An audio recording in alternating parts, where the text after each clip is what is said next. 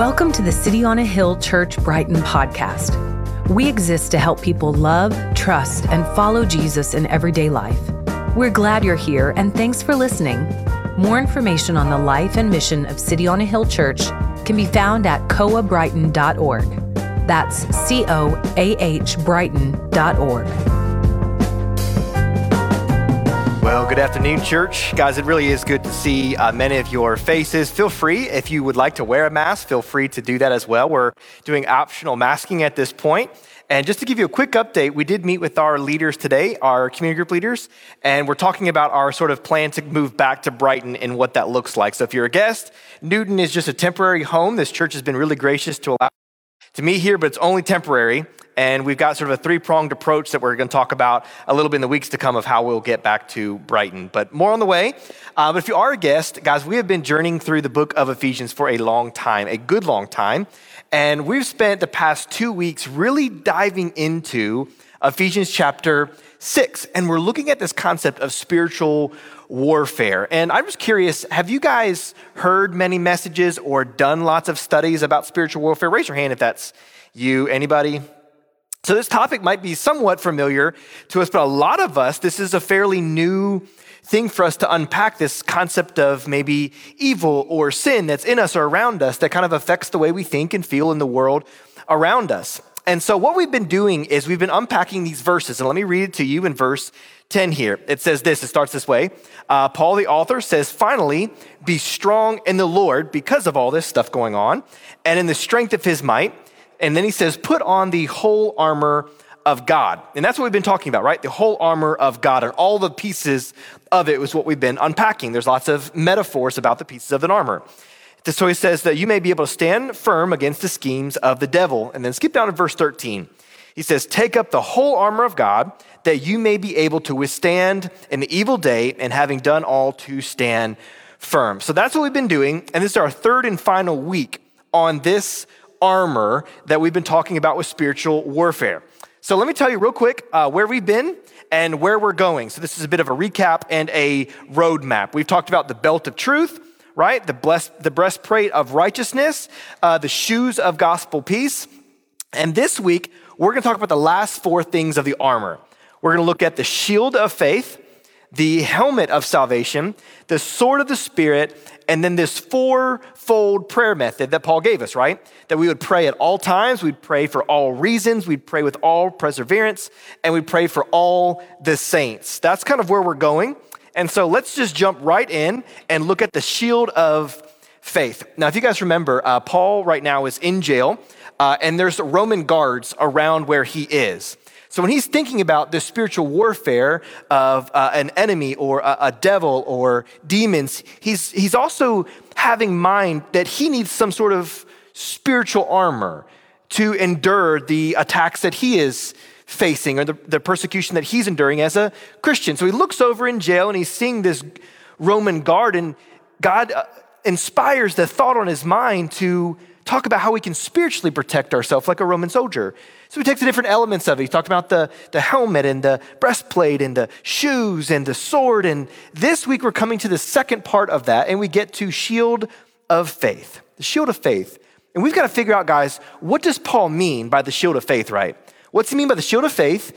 He starts talking about flaming darts. What does that mean? Because no one throws flaming darts anymore in warfare that I know of. Maybe you do. I don't know. We could talk about that later. If you throw darts at people that are on fire, probably need to have a conversation if that's you. And then how do you extinguish these metaphorical darts with this metaphorical shield, right? So we've got to do some work a little bit to understand this. Well, let's look at verse 16, okay? Paul says this. He says, guys, in all circumstances, no matter what you're facing, you're going to need a shield of faith. And why? It's so that you can extinguish all, every type of flaming dart that's thrown at you from the evil one. So let's look first here. What does Paul mean when he says shield of faith? Because that's really key for us to understand. What is this even talking about? Well, listen, uh, the type of shield that Paul has in mind is not that little Zelda shield in the video game, right? Where you just put it on your arm and it kind of just covers your chest area. Or as cool as the shield is in Captain America, um, and that wasn't like in Paul's day, that was still a small shield. And if you notice, Captain America can't hide his whole entire body behind that.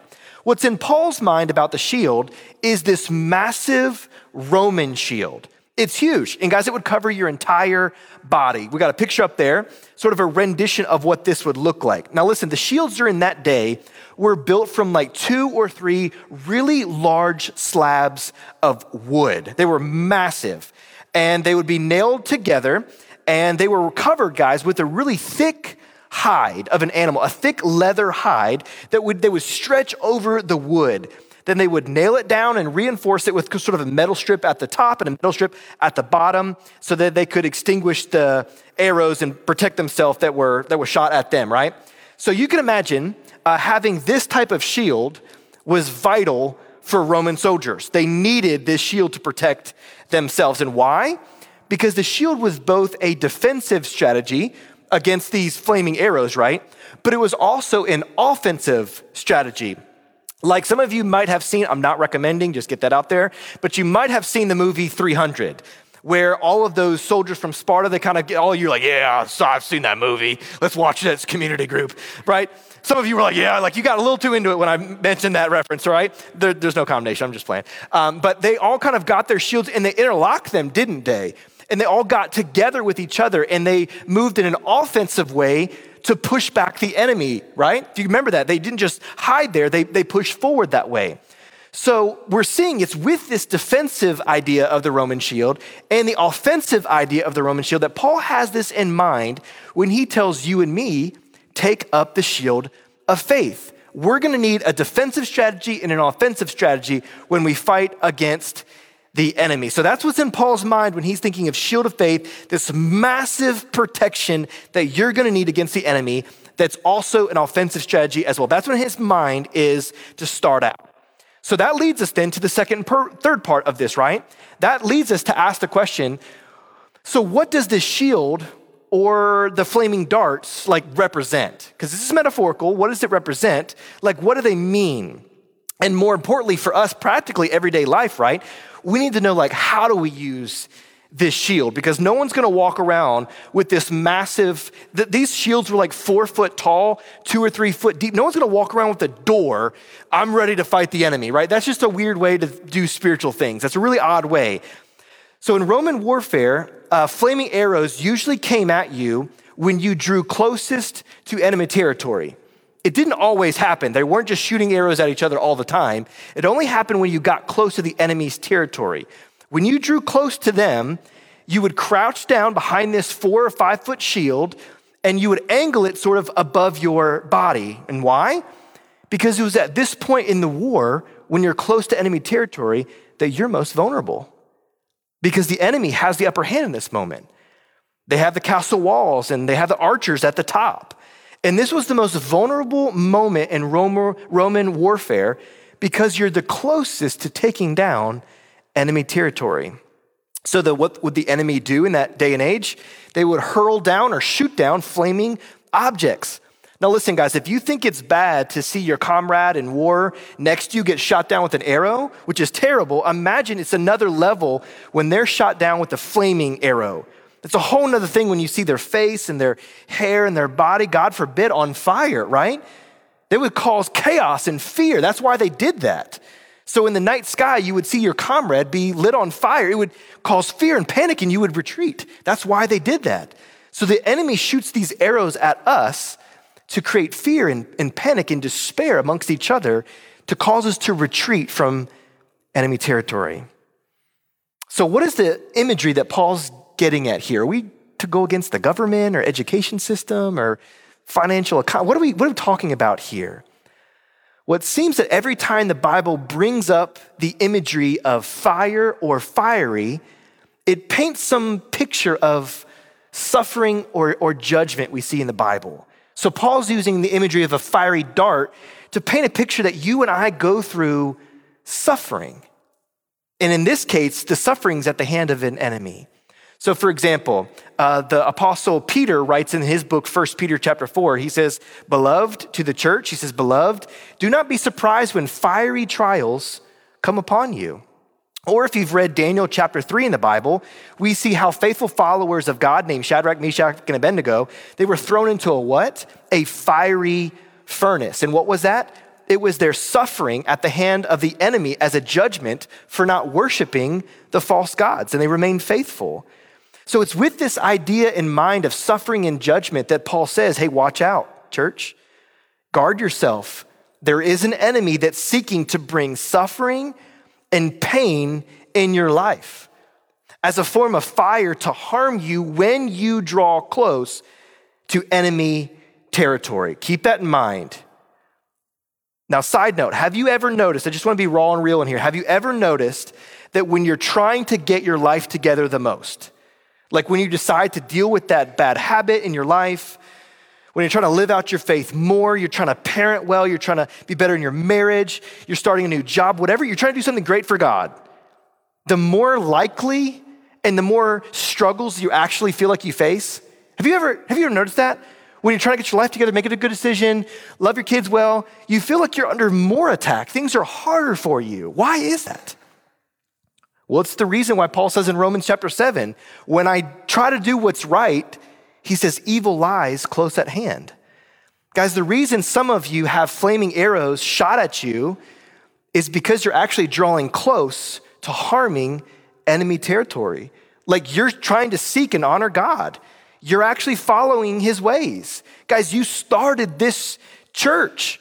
You're trying to have children or adopt children in the image of God. You're leading out in ministry. You're loving one another. Guys, you're trying to advance the kingdom. And so what happens? That's offensive to the enemy. And so when you're close to enemy territory in Roman warfare, arrows that were flaming were shot at you. And that's what Paul's getting to. There are times when you get so close to the enemy where you're being shot at directly. And some of you have probably felt that. Maybe you're newly married and you're like, oh, why, why are we somewhat okay when we were dating, but why is there so much more fighting now that we're married? What does marriage represent? The gospel. So, what is the enemy trying to strike down? Your marriage. Because what's it represent? The gospel. Do you see what I'm saying?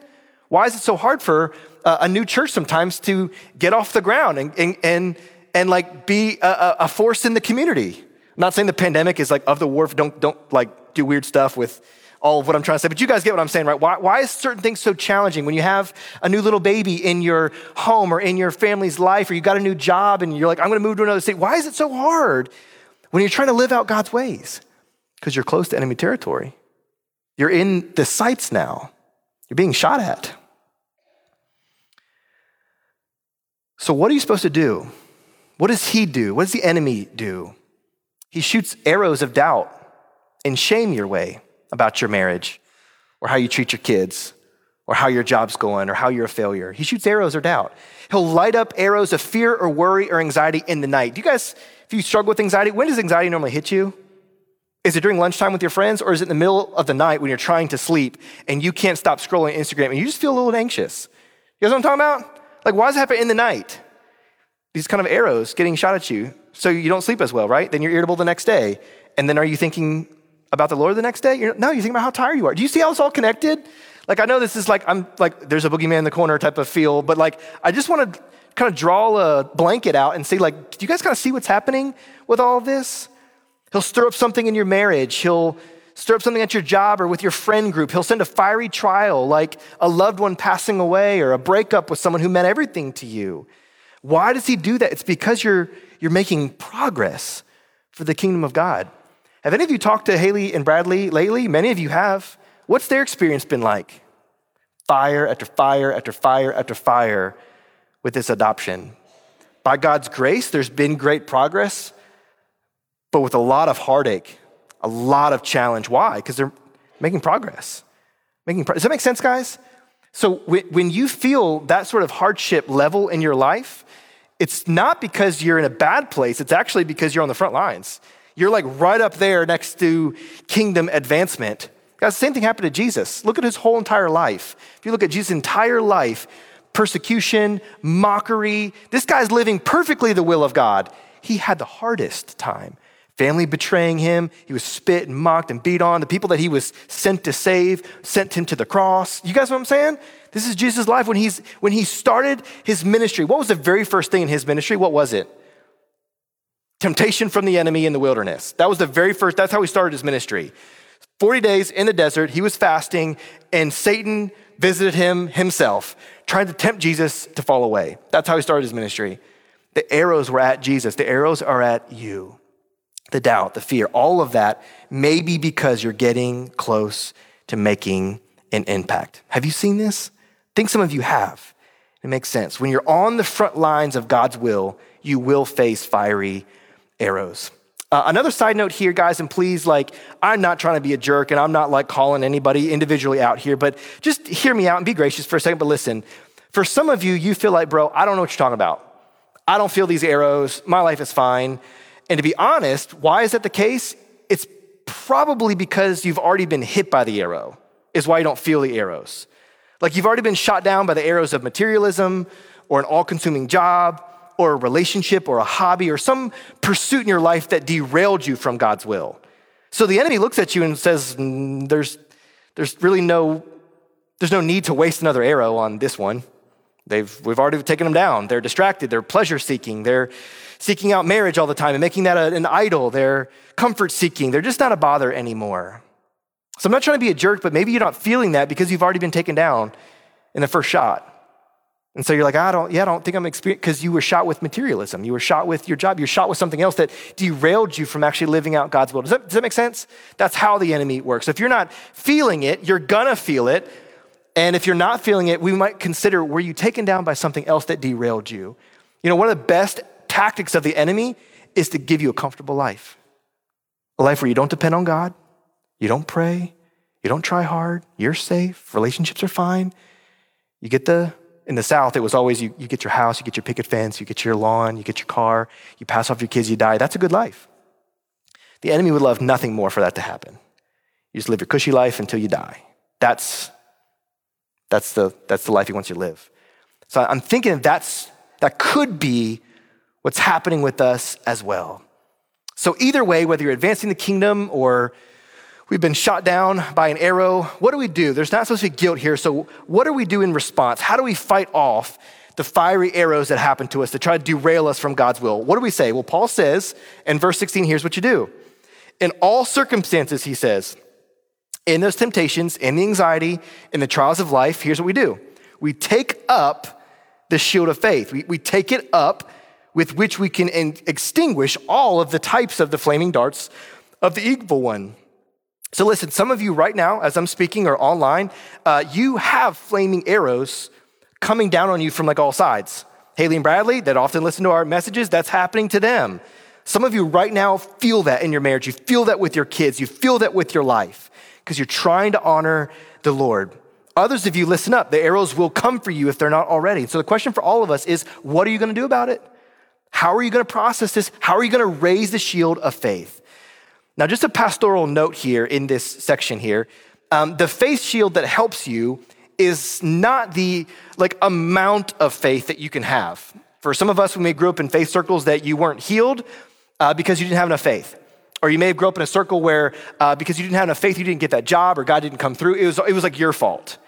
And so you were taught to muster up your own faith and get it as big and strong as you possibly can. And then God will like, oh, I can see that faith down there. I see that shining shield. Yeah, sure, I'll help you out. But is that how God operates? Does he look at the muster of your strength? No, the, the, the, the, the faith shield that helps you is not the amount of faith that you have, but the object of the faith that you have, meaning this. Meaning the shield that helps you is not the faith you have towards God, but the faithfulness that God has towards you. That's so key. And you raise that faithfulness above your head and remind yourself of what God has done, that He covers you, that He's your refuge, that He will see you through. And even when you can't see the good in that bad situation, God shields this situation to ensure that it works out for your good. Does that make sense? You don't muster up the amount. It's not about your faith in God, it's about God's faithfulness to you. And you hold that above your head and you're reminded of that. Does that make sense, guys? Let's dive a little bit, let's get a little bit more personal about what this looks like. When you raise the shield, that means that you're in the most vulnerable and attacked areas of your life. That's when you need it. You didn't need the shield in Roman warfare in every single second of the battle. You needed it in the most vulnerable and attacked areas of your life. And so, what you do practically is you take hold of the promises of God and the character of God. You take those two things, promises and character, and you crouch behind them and you angle them above your head to protect your mind and your thoughts. You seek refuge in who God is and what God has promised to you, and you take hold of those things and you don't let go until the fire of that dart is extinguished. So let me just give you a few practical examples of what this looks in my life. Let me just share with you what I struggle with. And let me share with you, I'm not doing it perfectly, but let me show you what my shield looks like for my own life. I think I have a couple of these on the screen uh, for you if you want to write down the scripture example. Um, the first thing is if when I go through suffering or hardship, for example, my wife and I are unable to have biological children. All of our friends around us can get pregnant by just looking at each other or sneezing, and the other person gets pregnant. I know it doesn't work like that, but it seems like that. Trust me, I went to school, went to biology, I know how it works, but that, that felt like that. And Emma and I would go to doctors after doctors after doctors, and it's like, I don't understand what's happening. Uh, my sister's going through a really challenging relationship and, and divorced her husband. My dad just actually went, we visited them in Delaware.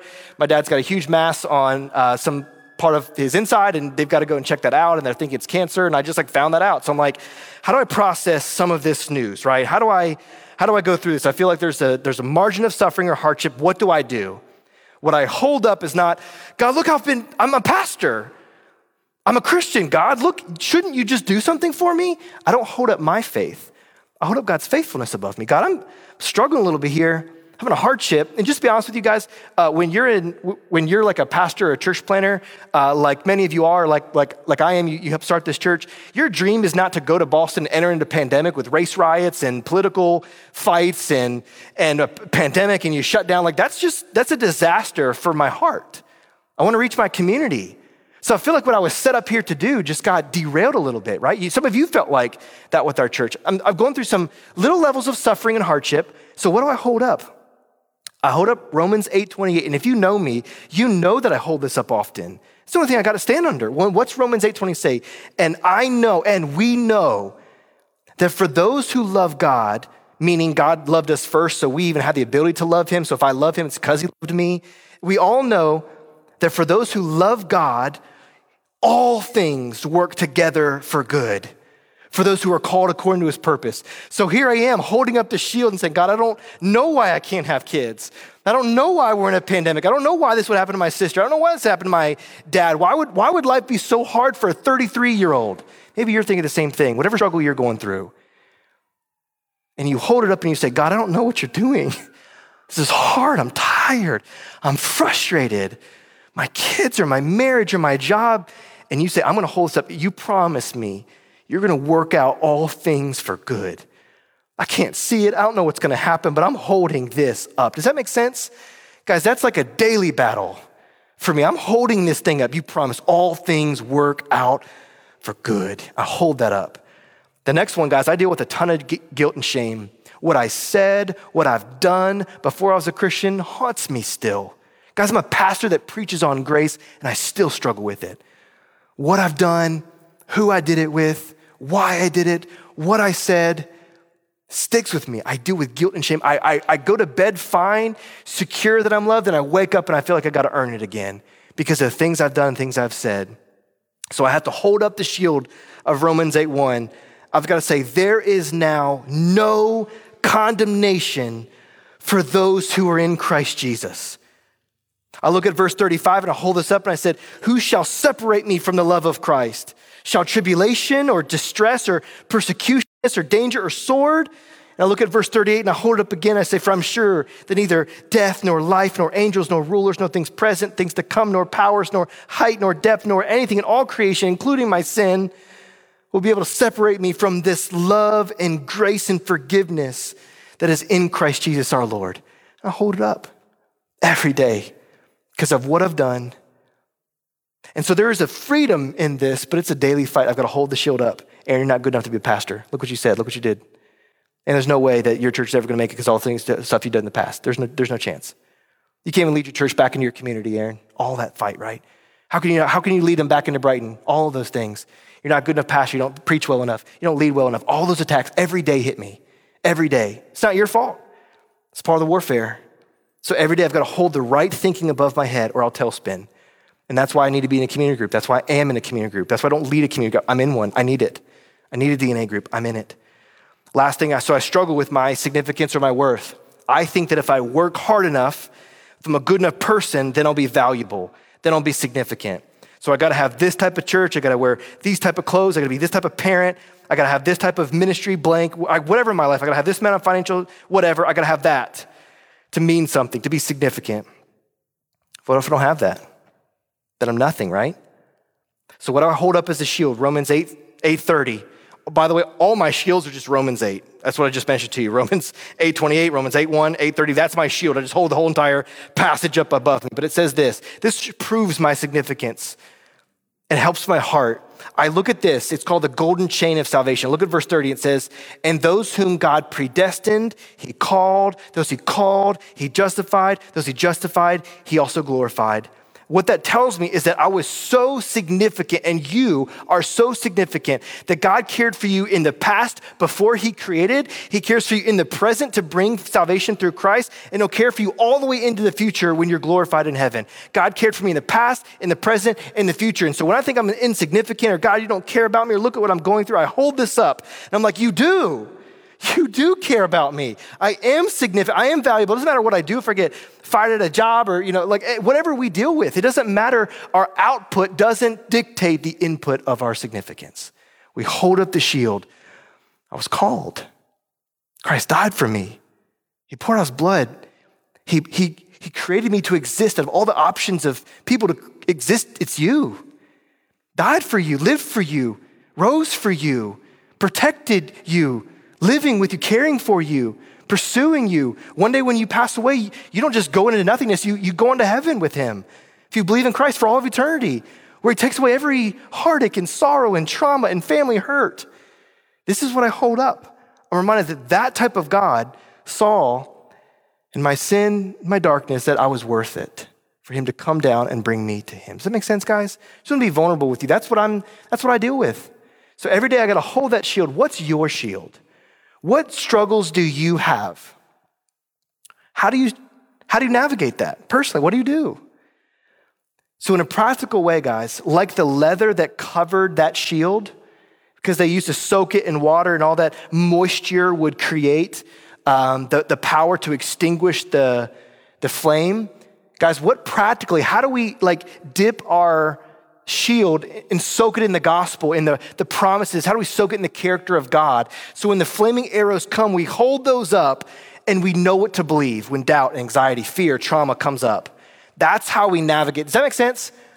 Guys, that's why Christianity could be one of the best ways of self care, uh, of therapy, of care. I'm not discrediting a secular therapists or anything. I'm just saying that our worldview deals with past, present, and future. It deals with all of it. And God is telling us in there, there's a, there's a battle for your mind, there's a battle for your heart, there's a battle for you. And in this, we see we soak our shield in the gospel and in God's faithfulness. Does that make sense, guys? The battle's happening to you. So we've got to stop going into battle with the doubt and the depression, the despair, the temptation, the accusations, whatever it is, we got to go in not unprepared anymore. We got to start tonight, today. We got to put these somewhere in our minds and our hearts. I shared last week that my wife has scripture on the bathroom. It's in the, the, the shower part and it's in the uh, mirror part, and she's putting it on there so we can have it in our minds because we struggle. What's the truth? Got to be anchored in it. Put it on your lock screen, right? Soak yourself in the scriptures like the shield and let it guide you, let it help you when the arrows come. Does that make sense, guys? Hopefully that's helpful for you, like it is for me. Um, last note with this, I think you guys get this already, but I really like uh, in Roman warfare, they kind of borrow this from the Spartans that they would interlock their shields and come together. Uh, sometimes, guys, you're, you're, the shield's too heavy for you. You're tired, you're hurting, your job is hard, parenting's difficult, something blew up in your life, you did choose that sin again, and you are so crumbled, you need someone else to bring their shield around you. You need help. That's what our church is here for. That's why we have community groups, that we have DNA groups, that we would confess and be honest with what we deal with. Sometimes you need, you can't pick up the shield because you're struggling. Let someone else, let someone else pick up theirs and shield for you. Does that make sense, guys? That's what I love even about this imagery because they would come around each other and they would support each other and they could advance that way. Even the weak ones could advance in the shield. Guys, that's what church is here for. Whether you're strong or weak, this is for you. Make sense? Okay, number two. We got to move a lot faster. This is your fault, guys. Just kidding. Verse 17 uh, tells us, number two, to take up the helmet of salvation. We got to take up the helmet of salvation. Now, let me show you the picture again of that soldier. These Roman helmets, guys, they were thick, uh, they were metal, they were heavy on the inside. There was like a squishy sponge part, so it wouldn't just kind of sit on your head, all the metal. And guys, it would cover your entire head, it would cover your face. There was a little opening around your eye so you could see. And these helmets were a very important part of battle. Why? Because they protected your head. And if your head gets damaged, then what happens? It affects the rest of the body. And do you see where Paul is going with this? Your head, your mind is one of the places where Satan wants to attack you, your mind, your thoughts. So Paul tells us to put on this helmet of salvation. Why? To direct your thoughts, to remind your brain of God's character and his promises that are in his word. Now, guys, we're not going to spend a lot of time on this one. And if you're around Koa, you really know that doesn't mean anything when I'm preaching. But we're trying not to spend a lot of time on this one uh, because it's very similar to the shield of faith. But I want to point out a slight difference that I think is important for you. The shield of faith is more talking about a general way that God is faithful towards you. It's a general way, the shield is. The helmet of salvation is a more specific way of talking about God's faithfulness to us in the category of what the Bible calls salvation. So, shield is a general way we hold up God's faithfulness. The helmet is a specific way in the category of salvation that God has been faithful to you. Salvation means that we are saved from something by someone for a reason. Make sense? That's what salvation is. And so in scripture, we see that for a Christian, salvation is sort of three pronged, it's three approaches. You were saved from the penalty of sin. This is what Jesus came to do on the cross. There was a penalty for our life because we went against God's ways of human flourishing. We brought sin into the world. And because God is good, He wants to maintain what is good, and we broke that. So God wants to bring judgment. That's hard to hear, but that's true. But God didn't want to bring that judgment to you, so he gave it to his son so you could be free of judgment. Does it make sense, guys? It's powerful. God is both good and just. And how do we rationalize that? It's both in Christ. Christ took what was yours. So we know that you're saved from the penalty of sin, but we also know that you're being saved currently from the power of sin. By the Holy Spirit's power, if you're a Christian, He's creating in you new desires and godly desires so that you don't return to the sin. You're actually like being currently saved from sin's power on you. And then number three, it's the future. You will be saved. You will be saved from even the presence of sin when you live in the glory of heaven. So let me show you another picture. Again, yeah, this is the one of what this looks like. So listen, when Satan comes to you with one of these fiery darts, right, and accuses you of spiritual failure, I can't believe you would do this. Can't believe you would look at that. Can't believe you have these desires. I thought you were a Christian. Can't believe you. How would you sin again like this? And he comes with spiritual failure. How do you parent like that? I can't believe you said that to your child or you said it to your spouse. And you just feel these onslaughts of, I'm a failure as a parent or with this marriage or whatever the case, with my roommate. You feel like you're a failure and you feel worthy of mistreatment. Like you're like, I should get treated like that, I guess, whatever. What you say in that moment, you say, Nope, I've been saved from the penalty of sin. You put on Romans 8 1 again. You said, Now, therefore, now there is no condemnation for those who are in Christ Jesus. I am not what I did. I am not a failure. Christ was victorious. Therefore, I am in him and I am victorious. I am forgiven because Christ forgave me. When the onslaught comes, you put on Romans 5 8. When you feel like a failure, that God doesn't love you, that you've got to clean yourself up and become morally perfect again for God to love you, no, you put on Romans 5 8. God shows his love for us, and that while we were still sinners, not when you cleaned yourself up, tried harder morally, gave more money to the church, when you did whatever with your Bible. No, that's not what makes you right. God shows his love for us that while we were still sinners, still sinners, Christ died for us. Make sense? That's what happens. You say, Nope, I've been paid from the penalty of sin. When Satan tempts you with paths of sin that will end up harming you in the present, you say, Nope, nope, nope, I'm not, I'm not going there. I've been there before. Nope. I am being saved from the power of sin. And guys, this is what I use practically for my own life. Romans, or sorry, uh, Psalm 16 is where I go to. This is what I put on my head. I say, Lord, preserve me from this temptation that I went to for so many years. So much addiction behind whatever sin. God, preserve me from that again, it says in verse one. Oh God, for you, I take refuge in you. I don't take that refuge in alcohol anymore. I don't take refuge in those weekend getaways. I don't take refuge in pornography or adultery. I don't do those things. You put that on your head. You're reminded, where is your refuge? Where is it? God, preserve me. And then verse four, it says, the sorrows of those who run after another God are these idols. The sorrows multiply when you run there. So I'm reminding myself, no, I, I, I don't go there anymore because it doesn't actually please me. It doesn't actually help me. It doesn't actually help me cope or comfort me like I thought. It brings me sorrow. So I'm going a different direction. And then verse 11, it says, God, you make known to me the path of life, the path of flourishing. God, it's in your presence, not alcohol, not weekend getaways, not pornography, that there is fullness of joy. It's in you. And at your right hand are pleasures forevermore. So when t- Satan tempts me or tempts you to take on paths of sin that harm you, you pull up Psalm 16 in your mind. You pull it up in your mind, say, No, God, I, I take refuge in you. I don't need that alcohol. I don't need pornography. I need it in you. God, I need comfort. I need, I need control. Help me. I'm going through something here. Help me, God. You put it on your head. Does that make sense, guys? It's real practical. Last thing, when Satan causes you discouragement, it's about your future, discourages you about the effects of sin or the plot in life that he's given you, and you're struggling, and you're like, what's the point of life? Nothing's gonna be good for me. Future's terrible. I'm anxious about what's gonna happen to me. You put on the helmet and you say, Nope, one day in heaven, I will be saved from all that I'm facing now. I'm not stuck in this place forever. I'm not stuck with the addiction. I'm not stuck with the attraction. I'm not stuck with whatever I'm stuck with, the trauma in my past. I'm not stuck the way that my circumstances are. There's another place for me.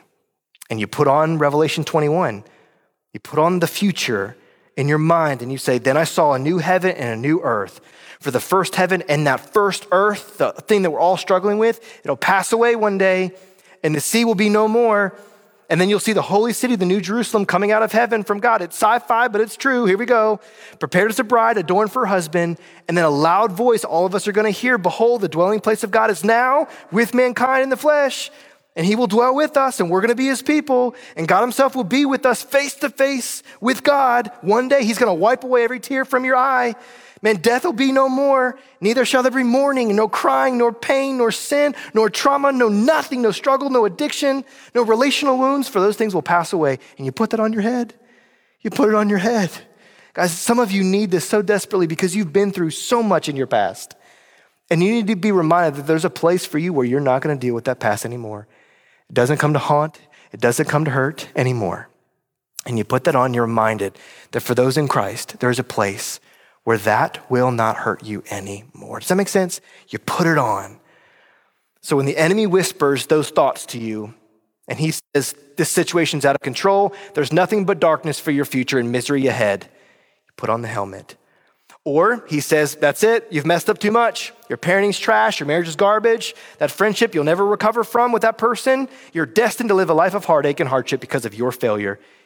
You put on the helmet. Or even this one, hey, God doesn't care about you. This is a common one for our church. We say, hey, God wouldn't care about me because if he did, then he would step in right now and he's not, so he must not care. It's a common one for us. So what we do is we say, how do we know God cares? I look at the past, I look at the present, I look at the future. Predestined, called, justified, glorified. If he, if he made this way for me to have a route with him, then he'll care for every single point in between. Does that make sense, guys? This is powerful and this helps you from tail spinning mentally, that goes into activity of your behavior. It helps you.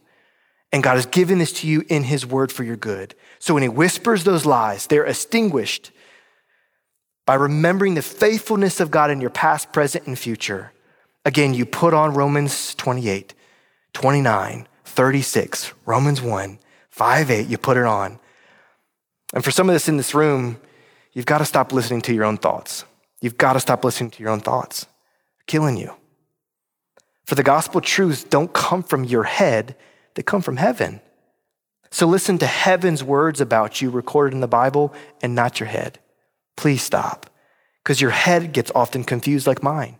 Your head gets tempted, accused, it leads you astray. But the words of God in Scripture are for your heart and to lead your heart, to lead your mind on the truth. So, as we end this piece, question for you What are you most likely to struggle believing God for? What are you most likely to struggle believing God for? Is it forgiveness of your past? Where do you struggle mentally? Where do you struggle with God here? Forgiveness about your past? Is it provision for something in your future? Is it his ability to guide you in the present? Like, what is it? What are you struggling with? Where are you most likely not to believe God? Is it with your money, your singleness, your future, your past, your present, a job, situation, your family? Where is it? We all have it. Put on the helmet of salvation and remember that if He cared for you in the biggest problems of your life, which is sin and death and hell and Satan, if He cared for all of those areas, the biggest problems, then won't He certainly care for you in every other problem? This is what it means to put on the helmet of salvation. Third thing, verse 17 says this there's a third part. We're to put on the sword of the Spirit. Now, listen, we're not going to go around stabbing people. That's not what Christians do.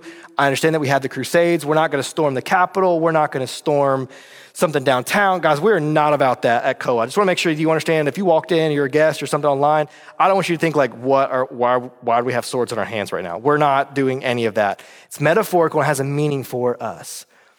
It says we're to put on the sword of the Spirit, which is the word of God. The sword of that Roman soldier, right, is that one offensive weapon that he has in his armor. One hand holds that shield, the other holds the sword. And that phrase there in verse 17, where it says, take up the sword of the Spirit, that phrase means that the Bible is, as 2 Timothy 3.16 says, it's the very words of God. The Bible is the very words of God. They're breathed out by him and they're given to us for our good. Hebrews 4.12 says it like this. For the word of God is it's living, it's active, it's sharper than any two-edged sword, and it pierces the division of soul and spirit, of, of joints and marrow, and it discerns our thoughts and the intentions of the heart. It brings it forward so that God can remove impure ones that will end up hurting you. And no creature is hidden from its sight, but all are naked and exposed to the eyes of him who all of us must give account one day. Therefore, David says in Psalm 119, 11, he says, I've hidden your word in my heart so that I may not sin against you. Then in verse 105, he says, God, your word is like a lamp unto my feet. It's a light that guides my path. Now, many people today don't view the Bible as an active sword in this way, or the verses we just read. They don't view the Bible like that. Like many of us in Boston, or maybe in the room, we look at the Bible like we would a sword in a museum. Like, has any of you guys visited any of the Revolutionary War museums or monuments here in Boston? You can check out actually some of the swords or the bayonets that were at the end of those long barreled rifles that they used in the Revolutionary War. You can check them out. So, for a lot of people, they would uh, look in these museums at the swords with admiration, for they helped uh, in the, the battle for America's independence. So people look at them and like, oh, that's really cool. They take a picture of the sword. They maybe even try to hold one if they're allowed to. But many of us would deem that those swords, those bayonets, are practically useless now for modern day life or warfare. Like nobody's going into battle with bayonets and swords anymore that I know of. And a lot of people, though, treat the Bible the same way. You might admire the Bible, you might have one on your home or your bookshelf. You might even have pictures of an Instagram post you posted two and a half years ago about a verse that you liked. But we don't read it much, and, and why? Because we think it's practically useless for modern day life and spiritual warfare, like a physical sword. And even if you don't believe that in your mind, you treat it like that with your life by not reading it. And what Paul is saying to you in this, he's saying, hey guys, don't be fooled. Believing the Bible is God's word is not the same as using the Bible as God's word. Those are two different things. You can believe God's word's the Bible, but you cannot use it and you're without the sword. So he says, don't be fooled by the enemy's schemes here. Don't just believe the Bible, use the Bible. Like pick it up, read it, pray through it, wrestle through its meaning, apply it. That's why our church even has a little Slack channel that we're all reading the Bible through together. There's 260 passages that we're going to read from Genesis all the way through Revelation, all 66 books, and we're texting in about that. We're, we're talking about what we're learning, we're wrestling with it. We're trying to pick up the sword. So, guys, think of the sword like this. Don't think about this some massive sword that you're going to stab somebody else. Think about the sword like a scalpel in a doctor's hand. What does a doctor do with the scalpel? It removes the harmful parts of what's in your body. Maybe the cancer, maybe the part that's infected. A doctor uses a scalpel and he, he takes it out. And so God's word is like this scalpel in his physician hands. He takes the word and we take the word, and so it goes at the thoughts and the beliefs and the actions of things that cause harm in us and to others. And we take the sword of God's word and we remove those cancerous parts of our beliefs or thoughts or actions. That makes sense, guys? And when it's removed, it brings what? It brings health, it brings wholeness. That's why God's word is so sweet to us. So, two side notes with this piece here. One quick one for seekers or non Christians that are with us, and one note for, for Christians with this thought about the sword for a moment. For some of you that are, that are seekers or you're online with us, um, the Bible is a really extremely controversial thing in our day and age, right? Some call the Bible uh, a book of moral fables, telling made up stories about how one ought to live. Some may call the Bible a corrupt book of man made religion that's full of errors and contradictions. And some may say it's just one of many religious texts that we should all consider. And basically, they all say the same thing. But let me ask you here what do you believe personally about the Bible, especially when it comes to modern day science and philosophy? Like, how do you, would you even know the Bible's true or reliable? How would you do it? So these are not extensive, but I just want to give you four quick tests for you to consider whether the Bible's reliable and true. And if you were to really take the time, seeker skeptic, or you're, you're, considering the claims of Christianity, I want you to take the time, look at these tests, test it for yourself, and see if the Bible's reliable. And if it's so, you should base your life on it. First quick test is that you just look, I think we have it on the screen here if you want to take notes. Uh, and Christian, this might be good for you to have a note too, because you might have a non Christian friend who asks, why should we trust the reliability of the Bible? I want to give this to you briefly. Number one is we look at the historical records. Like, guys, look in the Bible and look at the people, look at the places, look at the dates, look at the archaeology, the geography, look at the events in the Bible, and check it with other records. Go and see do they coincide with real people, real dates, real geography, real events, and actual history? And most scholars, they look at this and they say, yeah, first test makes sense. Historical records check out. So then you move on to the next thing. You don't give your life to it yet. You look at this and consider you look at the manuscripts? And this is what I did when I was 20, when I was not a Christian. I had to take this test. Am I going to base my life off this Bible? Am I going to give my whole life to what this thing says? Uh, YOLO, I got one life. To, that was the saying when I was, you know, 20. It was YOLO for me. It's like, I got one life, man. Do I base it off this ancient book?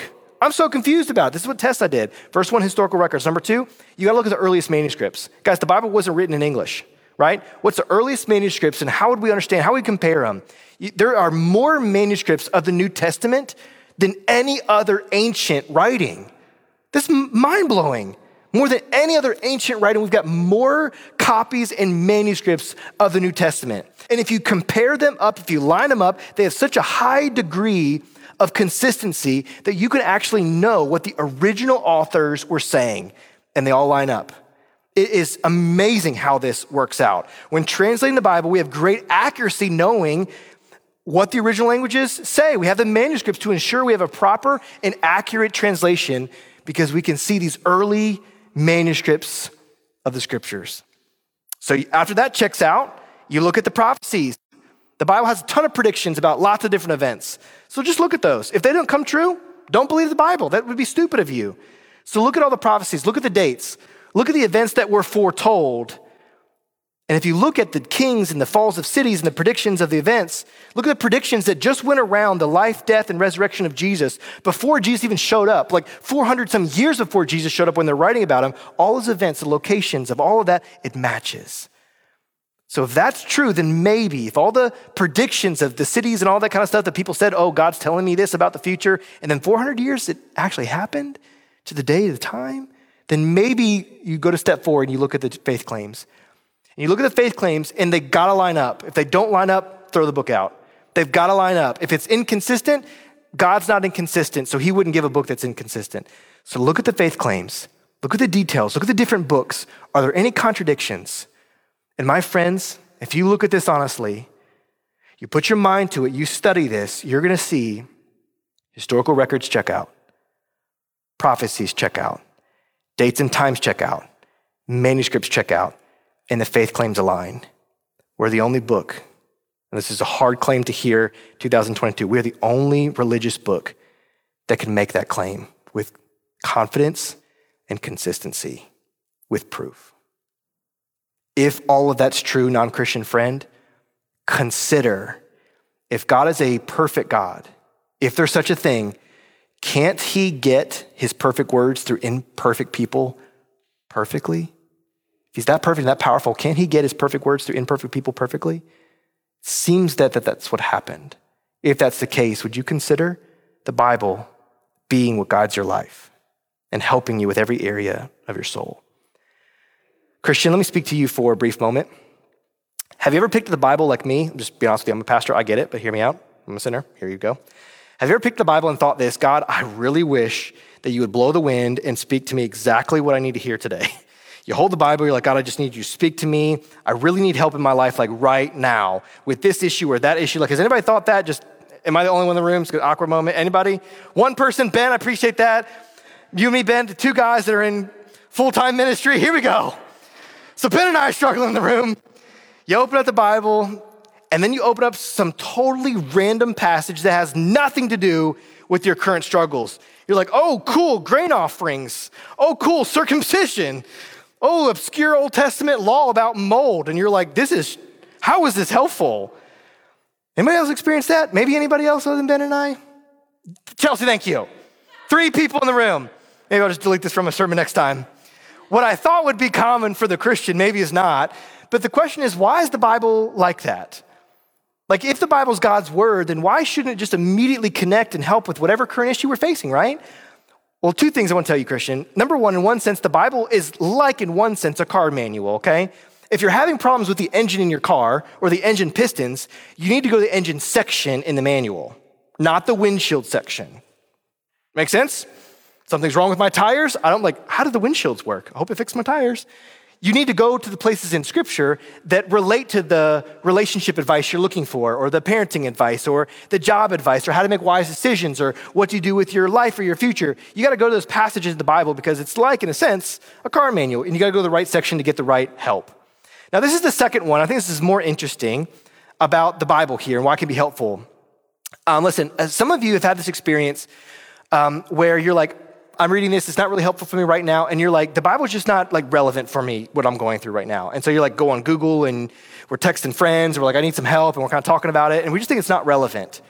Listen, I want to share with you that not every passage you read is purposed to help you with your current challenge. Maybe it's actually preparing you for a challenge down the road, a challenge that you weren't even aware of. And God is preparing it for you tomorrow when you open up the Word. On this idea, there's a great Bible teacher I like to listen to, Jen Wilkins. She's at the Village Church, and, uh, and she says this She says, What if the passage you study tomorrow is preparing you for a trial 30 years from now, 10 years from now, one year from now? Study faithfully now, trusting that no time in the Word is wasted. Whether your study time resolves in neatly in 30 minutes and you get what you want or not. She says, trust the process and wield the sword. Oh, that's so good. So, so good. I love that, guys. Read the Bible to prepare for tomorrow's challenge, not just today. Store it up, for you'll need it later. You'll need it later. We're going to just not do the next point, and we're just going to go on using that next week because of our time. I think I've just really loved this passage. Let me give you one last example, and we'll just cut the prayer one for next week. Not that we don't pray, don't, don't throw rocks at me, but you hear what I'm saying. Guys, what I love about this so much is that I had a real experience with this personally in my life. Um, in 2016, uh, I was preparing to preach a sermon for our church in North Carolina, had a few thousand people. It was my first time preaching like Sunday morning, and it was like, hey, let's bring the youth guy up and see if he does a good job. We'll just fire him if he doesn't do a good job. That's not true, but you get what I'm trying to say. So I was preparing to preach a message to thousands of people in our home church, two different services, and I spent weeks of preparing. And I think I got one of the most challenging passages to preach on. In my opinion, when I first read it, I'm like, this is so boring. I'm gonna, I'm gonna bomb this. This is gonna be terrible. Guys, it was a travel log that the Apostle Paul was giving to share where he went and traveled to. I was preaching a travel log. Turn left, go straight, U turn, shipwreck, got to destination. That's what I had to preach on. That was like my first big sermon that I had to preach on. I spent weeks about it. I prayed about it. And I was like, guys, this is, this is terrible. The, the, the, the, the text itself never mentioned God. There was no excitement in the passage at and Alex. You might have even been there. You're like, I'm going to go to a different church now because what is? Why are we preaching this? It wasn't my choice. We were in a series. It was handed to me, and I was like, you guys handed me a bomb. How do I do this? It was literally a travel log. No mention of God, Jesus, anything. And I spent weeks over this passage and I thought it was just boring. But it was really about, when I looked at it and studied it, it was really about how God directs your steps and providentially leads you to his path. And so Paul's talking about how he got shipwrecked and went different spots, and he kind of didn't took a while to get there, and then he kind of finally arrived there. And I realized that the passage is talking about how God directs your steps. He providentially leads you to his will for your good and his glory, even if the path is hard and it's winding. And so I prayed through the text for weeks and weeks, and I tried to gain personal understanding and insight. I read commentaries, listened to sermons, asked pastors about it. And I'm like, how do you take a travel log and preach this thing? Well, just today, which is really cool, my wife comes to me. She's organized the bookshelf because she's Enneagram 9 with the one wing. And if you know that, that just tells you enough. That was happy time for her to organize the bookshelf. She's like, Aaron, you've got to see this. And she brings it out to me. Let me show you a little picture. It's not like going to blow your mind when you first look at it. But let me show you the next picture here. That's not it. But come to community groups.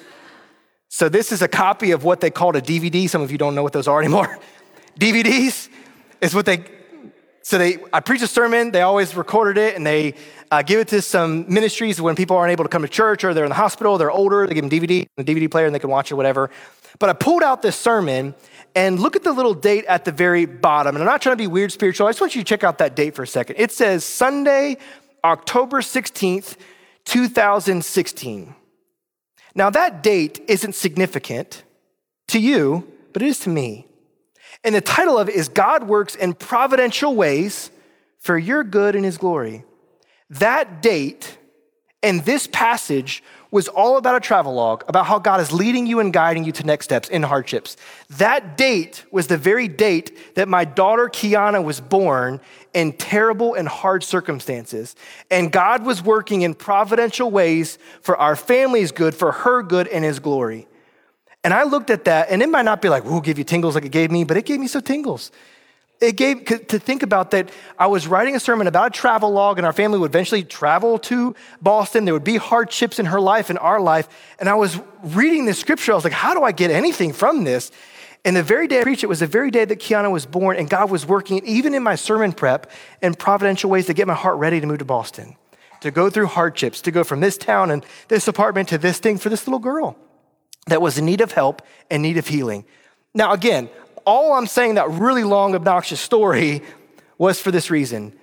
When you open up the scriptures tomorrow, you may read some obscure passage that has no relevance for what you have right now, but God knows what you need in the future.